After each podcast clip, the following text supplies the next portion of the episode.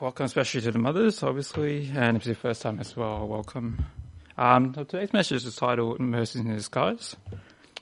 And over the past couple months, um, the church has actually gone through a, a, series dealing with how the church sort of formed. So the early Christian history, if you like, so the early, early years, early AD times. So you got a slide ready? Great. All right. So I always got wondering, like, we hear about all these messages, all these different people living in those times, what it's actually like to live in those times. And I guess a good way where we might be able to figure that out is you can sort of tell what the world or what the society is like based on the inventions that are sort of coming out at the time. So for example, nowadays might be, I don't know, 3D printing or everything's automated or things like that. You can sort of get a picture, oh, okay, I can have a guess of what sort of society that is. So how about the earlier years? So we've sort of dealt with the pretty much the first 300 years after Jesus, so the first 300 AD, and I looked at the inventions that actually were um, that came about during those years. And in the first century, um, some guy came up with a, putting the rudder at the back of the boat, so obviously for steering, the buttress dam, and that was also the time when people transitioned from using like a scroll to actually a codex, or what we now know as a book. First century, second century, um, bottom left hand pictures, uh, wheelbarrow somehow. Um, bottom right is uh, the sail. It's called a lateen sail. I don't know much about sailing, but what I do know is it's triangular this time instead of the old square type, so it's actually more maneuverable. So I guess it helps discovery in that sort of time periods when they were exploring the world a bit more. And the top one's actually quite interesting. Um, left one's the actual picture, right is actually a diagram of what it is, and it's actually a early seismometer. The device that actually uh, measures earthquakes. So how it actually works is you can see there's like a sort of pendulum in the middle that swings. So when the ground shakes and the pendulum starts to swing, it actually has a device that releases um, a ball into the frog's mouth. So they would come along and go, oh, hey, there's a ball there. There's an earthquake. Oh, not an earthquake, but there's tremors. So that was one of the early signs of it. So that's second century. Third century, we get into more like warfare, and, which is, I guess, kind of telling of the time. Um, top left-hand picture is actually a semi-automatic crossbow, which could actually fire eight to ten crossbows. I didn't know I could do that. Um, on the right, it's um, not Galen's wedding. It's actually used as a military um, military ploy to sort of send messages out to, I guess, long distance. And bottom left is actually quite interesting. It's actually called a south-pointing chariot. So riding around in your chariot, you actually have this guy that always points due south wherever you go. So I guess in terms of, again, navigating again, you sort of always know which way you're going. So I guess all things hand handy with warfare. So I don't know, with knowing those, those things, it sort of gets me, oh, okay, I can have sort of a picture of what it's like to live in that time. But how about Christians though? There's a book called The Rise of Christianity by Rodney Stark. And he gives a really, really nice um, overall picture of what sort of world Christianity was or how the world depicted Christianity, especially in those early years. So you can follow on the screen. I'll read it out for you says Christianity served as a revitalization movement that arose in response to the misery, chaos, fear, and brutality of life in the urban Greco-Roman world. Christianity revitalized life in Greco-Roman cities by providing new norms and new kinds of social relationships able to cope with many urgent problems. To cities filled with the homeless and impoverished, Christianity offered charity as well as hope. To cities filled with newcomers and strangers, Christianity offered an immediate basis for, for attachment. To cities filled with orphans and widows, Christianity provided a new ex- expanded sense of family. To cities uh, torn by violent ethnic strife, Christianity offered a new basis for social solidarity. And to cities faced with epidemics, fires, and earthquakes, Christianity offered effective nursing services. For what they brought was not simply an urban movement, but a new culture capable of making life in Greco-Roman cities more tolerable. That's a really nice picture. I know Christianity kind of tainted today in terms of the picture, but I kind of like that view of what Christians are about, and it's about helping and making the, the world a better place. Um, this is sort of like third party in a way. That I'm sure they've done their research into looking into what time was like. But uh, what I have to show you next is actually a letter that was written at that time by a Christian to the emperor at the time in, in AD 150. And he sort of addressed more what the mindset of the Christian was like back then. And it's very interesting because think about it. This is writing to the most powerful man in the world. So equivalent of us writing to Barack today. So you can imagine the kind of formalities you expect of a letter, you know, your ordinary, your highness, or whatever it might be. But this is how this letter goes. Since you are called pious and philosophers, guardians of justice and lovers of learning, pay attention and listen to my address. If you are indeed followers of learning, it will be clear we have not come to flatter you by this writing, nor please you by our addresses, but to beg that you pass judgment after an accurate and searching investigation.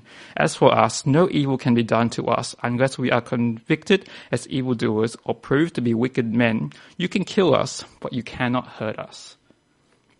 So that sort of paints a sort of different picture amidst all the good that was happening in, the, in those times it wasn't met with like, great, these Christians are fantastic open arms type reception, but rather everything that the Christians did that was good, it was sort of met with opposition against that. It wasn't easy to, I guess, be a Christian at that time because whatever you did was always met by you know, unfair trials by the look of this letter. So what made the Christians then so pious to even say what the line before was, um, you can kill us, but you cannot hurt us? I mean, you gotta really believe, you gotta be, have a real strong zeal to be able to say a line like that. And got me thinking, what on earth could these Christians be thinking? How can they have that so much passion for what, for Christianity? And I think the answer actually strangely might lie in, in Genesis chapter 3. In, okay, that's the, it's not the Garden of Eden, but that's how I picture it looks in my head. So waterfalls and everything looking really beautiful. But if you, if you have your Bibles, you can turn to Genesis chapter 3. The, the words will be on the screen if you're not, but if you know, if you have it there, even better. So we're going to be looking at Genesis chapter 3 and answer to why these Christians have all that zeal they possessed. And Genesis 3 is obviously famous for the fall of man, when Adam and Eve took that fruit. But if you actually look at, dissect the chapter carefully, that's just the first half of the story. The second half actually focuses much more on the, I guess, the repercussions of that event, or more God's solution for that. Or some people might even put God's punishment, if you like, for that. And we're going to take a look at one, I guess, punishment or discipline, if you like, there's a few handed out. I will cover the one handed to human, and I will cover the one handed to uh, the male side of things, Adam. There is some female um, punishment, if you like, but I'll save that for a more appropriate speaker. But in some ways, they both affect each other. So we're going to have a look at um, God's punishment, if you like, or God's discipline He gave to Adam as soon as the fall fell, as soon as the fall happened. So Genesis chapter 3, if you have your Bibles, have a read of verse 17 and 18. If not, if you can follow on the screen. The Bible says, because you have listened to the voice of your wife and have eaten of the tree with which I commanded you, you shall not eat of it. Curse is, you shall not eat of it. Curse is the ground because of you. In pain you shall eat of it all the days of your life. Thorns and thistles it shall bring forth for you, and you shall eat the plants of the field by the sweat of your face. You shall eat bread till you return to the ground, for you, for out of it you were taken, for you are the dust, and you shall, from dust you shall return. Now, curiously, who likes gardening? Expect not few. Okay, not very. Uh, this is actually our backyard, and it seems like the curse that Adam gave God is like, um, what do they call it? A, green thumb if you're good at gardening. So maybe like a curse against gardeners. So, uh, if that's the case, I can say, yep, God, I've definitely felt that one. If you can see those green plants there, um, it's, uh, called agapanthus some people buy these, but uh, we actually, our, our, family, we just can't stand these because they take up everywhere and their roots are just so um, solid that it takes a while just to uproot just one. So I've got a new method of using golf clubs to actually get rid of it, but that's another story. Um, so it's an ongoing toil that I feel like I have a battle every summer. I dig up all these agapanthus, club them away, get rid of them. But, and I said, yes, well done. Take a picture of that. That's how proud I am of my little job well done. And then uh, two weeks later, I look back and I'm like, it's back to where it was. It does not match the photo. I try to at least keep that path clear now. So is that what God's talking about? That all of us will have this perennial curse of not being able to grow anything. Is that all that God's talking about? And kind of think of it, if you think of it that way, or more logically, what God did to Adam, well, gardening for him, or if you like, was his actual work, his livelihood. So maybe all that God talked about in terms of all these bad things that would happen in terms of growing stuff was actually about his livelihood, or the pain and the hardness, is all that. It's about what he actually did for a living. Take for example, we'll go through the text one quickly again. Bible talks about um, curses the ground. So maybe it's to in our to in our world today, it might be bad luck, whatever, or how we feel life is cursed on us. Everything bad seems to happen. In pain you shall eat sometimes we oh we feel pain during lots of disappointments, lots of different things. Um, I, I, can't remember the last time i have been without an ailment, whether it be like a sore something, or broken something, or ulcer, or a headache or something. It just seems like there's always something nagging at me. Um, thorns and thistles, could that be maybe, you know, you put so much work into something and that you come up with thorns and thistles? Maybe the work we put in at work, output, your boss yells at you or whatever, whatever it is, so hardships at work. Um, the sweat on your face, so coming home all tired, toiling at work continuously, until you return to the ground. The idea, of endless repetition, yep, work, work, work, and so on, and then for what? Until you go to the ground. It seems like this has been given to us, and is that fair? Is that right? there's a really tricky way about giving punishment. Um, speaking mainly to parents and maybe teachers, but to give a good punishment or good discipline, you don't want to give it just purely out of anger or spite. Like if your child or, a student wrongs you or does something wrong, you don't want to just get back and like, all right, I've given that punishment on the basis that, yeah, I feel good now. He hurt me. I hurt him. If that was your aim at discipline, you'd be in trouble with, I guess, lots of people that's not that's not a good case in terms of discipline. Um, I had this issue this week where I had to discipline a bunch of boys. Were, as boys are really rowdy, and uh, best way to do that in the primary age years is usually just keeping them in. You know, they love the sport, they love the free time. Hey guys, you owe me two minutes at lunch. Oh, boom. They just really feel it that way. But rather than just leave it at that as just, okay, um, you've hurt them, they have this thing where they, they feel like they're missing on something, rather a good discipline, I think actually should teach a lesson. Because what's the point of just disciplining, disciplining if all they feel is like, okay, whatever, I can deal with that, but it does not teach anything. So what I, I, tried the other day was, okay, instead of just sitting there in two minutes, because I know they'll probably just start thinking about what they're going to do immediately after, or even start tying up the soccer boots as they sit there. I thought, okay, you guys can maybe you can write a note of what you actually did and what you can do next time. So I don't know if that really worked, but they did write something that sort of sounded right at least.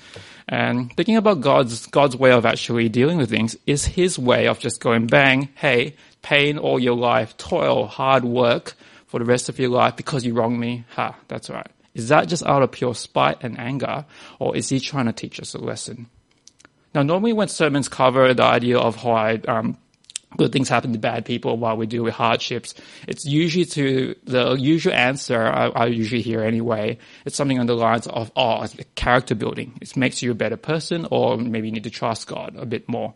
Um, uh, those things I believe are true. It definitely does. It's said in the Bible itself. But think of it at this very point in time when Adam and Eve just got um, did the mistake and God gives a punishment. It doesn't make sense if it's God is thinking, okay, I want to make your character better. Okay, I want you to trust me more. Bang, here's a punishment. If that's the lesson, it sort of doesn't fit. Like Adam's like, I made one mistake and you want me to build my character? Like, it doesn't quite fit. So maybe, not saying those things are wrong, but maybe there's something more and maybe it's this. Could it be that in God making things tough for Adam in those in those circumstances that we talked about, could it be that God actually wants to make the things that we strive for, the meaningful things like work, relationships, and so on, so that we can actually never be satisfied with those things? Okay, that sounds like torture, but let me go on. Um, C.S. Lewis says it best, so I'll read you a quote for you. It says, if we find ourselves with a desire that nothing in this world can satisfy, the most probable explanation is that we were made for another world. So could it be that when God gives all these things, He does not want us to get too comfortable? I remember I, was like, we were, we, my parents used to bring me to like a nice hotel, not, not a nice hotel, it's like a beachside resort. I don't know why they brought us there because like the only beach in the beach near Malaysia that we could actually go to. And it's a resort there that we walk around like, wow, this is fantastic. And I love this place. And then they're like, don't get too comfortable. You know, we're going back soon. Like, oh, Okay.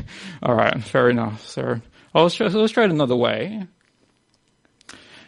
Have you heard of the saying, um, goes something like, um, there's a God-shaped hole vacuum in everybody's heart? I think Christians like to use that a lot in saying that, okay, you can, you know, fill your heart with lots of different things, but ultimately you'll never be filled unless it's God. And I, when I first heard that, I'm like, yes, that's brilliant. I love that. Okay. God, you know, fill me up that missing hole that I have. And I kind of, I think I got kind of wrong because I ended up kind of disappointed after that because how I thought of it was like this. I thought, okay, God is that missing part in my life. Great. Okay. God, I know I'm going to ask, I'm going to pray for all these things. Bang, my physical needs, my spiritual needs, my social needs, all these things. And you're going to meet them for me and you're going to fill that heart for me. And at the end of the day, I thought, oh yeah, God does come through in a lot of things, but I was still left sort of not satisfied totally. And I was still somewhat even disappointed with God going, God, I've, you know, God come to you and you still haven't satisfied me completely. And it's kind of, I'll try to illustrate it in another way. Um, I've been, we've had a long, I've been on a long distance, has anyone had a long distance relationship before? Just curiously. Okay. It's, you can ask anyone like, it's not a fun time. It's not, it's not bad, but it's not, I wouldn't say it's fun. It's not the best. I did it for a year and we managed to get by through the year, um, on texting, uh, on Skype, on, okay, I should know, emailing and on gifts. So sending stuff to each other. And those things were great. I mean, we managed to send stuff and every time we got a text, every time we got, got to Skype, and it's like fantastic, you know, it's good. But if that is all that we have, it's not quite complete, is it? If all that we have to go by is just Skype messages and text messages, it's not quite there. So could it be that God actually puts this in us? Like He keeps us going, going obviously, but there's this need for Him that's a bit more, that for us to long for something even more, something even better than that want to add on this promise, and um, this is actually a bit early on. Before we talked, before we read about the thorns and the thistles, all that pain that um, God sort of set out, He actually gave this promise first and foremost, and I think it's a lot more important. The Bible says here, Genesis um, chapter three, fifteen. Um, and I will put enmity between you and the woman, and between your offspring and hers. He will crush your head, and you will strike his heel sounds very wordy, sounds very complicated at times, but studying deep into it, this is actually the first pro- prophecy or the first promise of a Messiah, the first chance of a redemption, first chance of to be f- forgiven based on the wrong act. Before any punishment, before anything else, God thought these people are worth saving. These people are worth offering forgiveness to. I'm offering forgiveness before anything else. And that's what God is giving here right there and then. Yes, Satan might, might hurt, you know, obviously talking about Jesus in terms of hurting him, but ultimately he will gain the victory. I think that's, that's great for knowing from God that, you know, he's not just out there with a big stick in a way. He's not just there trying to teach us all the time. First thing he says is, it's okay. I have a plan for you. There is forgiveness. I think that's the God that we need to know more than the discipline God. The God that we need to know more than the God that's trying to teach us stuff. This is the God we need to know that actually forgives us, loves us, and thought it worth it to do all that He did in the Bible for us. And secondly, if you look at the promise carefully as well, it kind of predicts what we talked about earlier about how the early Christians actually faced all that struggle. Because uh, if they had read this text and studied it carefully, they could have looked and said, hang on, as God's followers, as God's people, we're going to be sort of in this fight, in this struggle as well and it's sort of predicted. And I think that sort of helps. I know some people think, oh, so you know it doesn't make it better. I think knowing that you are going through some struggles can help.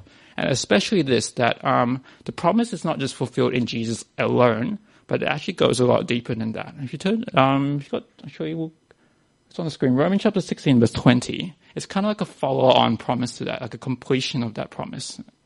It says, um, now the God of peace will crush Satan under your feet shortly. The grace of our Lord Jesus be with you. I love this promise because it's not just an idea, yep, Jesus has died for me, but now I got to go through all this. But Jesus, the, the promise they're given was is actually and can still be fulfilled every single day of our lives when we face all this hardship, when we face that toil, when we face all that things that we don't want to face. But the promise is there that we can have victory. The promise is there that you know God can help us through all these trials, all these circumstances, whatever it is. Yes, it might be to build character. Yes, it might be to, to help us trust on God. But ultimately, God is saying, you know, I'm giving you this because I want you back where, where it was, how it was before sin. I want you back to a better place. I don't want you to be comfortable in this world. That's why it makes sense, like, to me anyway, why it's impossible. It's so hard to get comfortable. And so as much as we try, sometimes I lull myself into thinking, okay, now I'm finally comfortable, bang, something else hits that I have to sort of change and, you know, try and get comfortable again. But God doesn't want it that way. We're going to close on this song. Um, I'll get James to play it in one second. It's a song called Blessings by the artist Laura Story. I think the words really encapsulate what um, this message is today. And um, I'll the, I've sort of just took out um, sections of, of, the I think are most meaningful from the, from the song. We'll hear the whole thing in a second, but just concentrate on these words for a second. It says, cause what if blessings come through raindrops?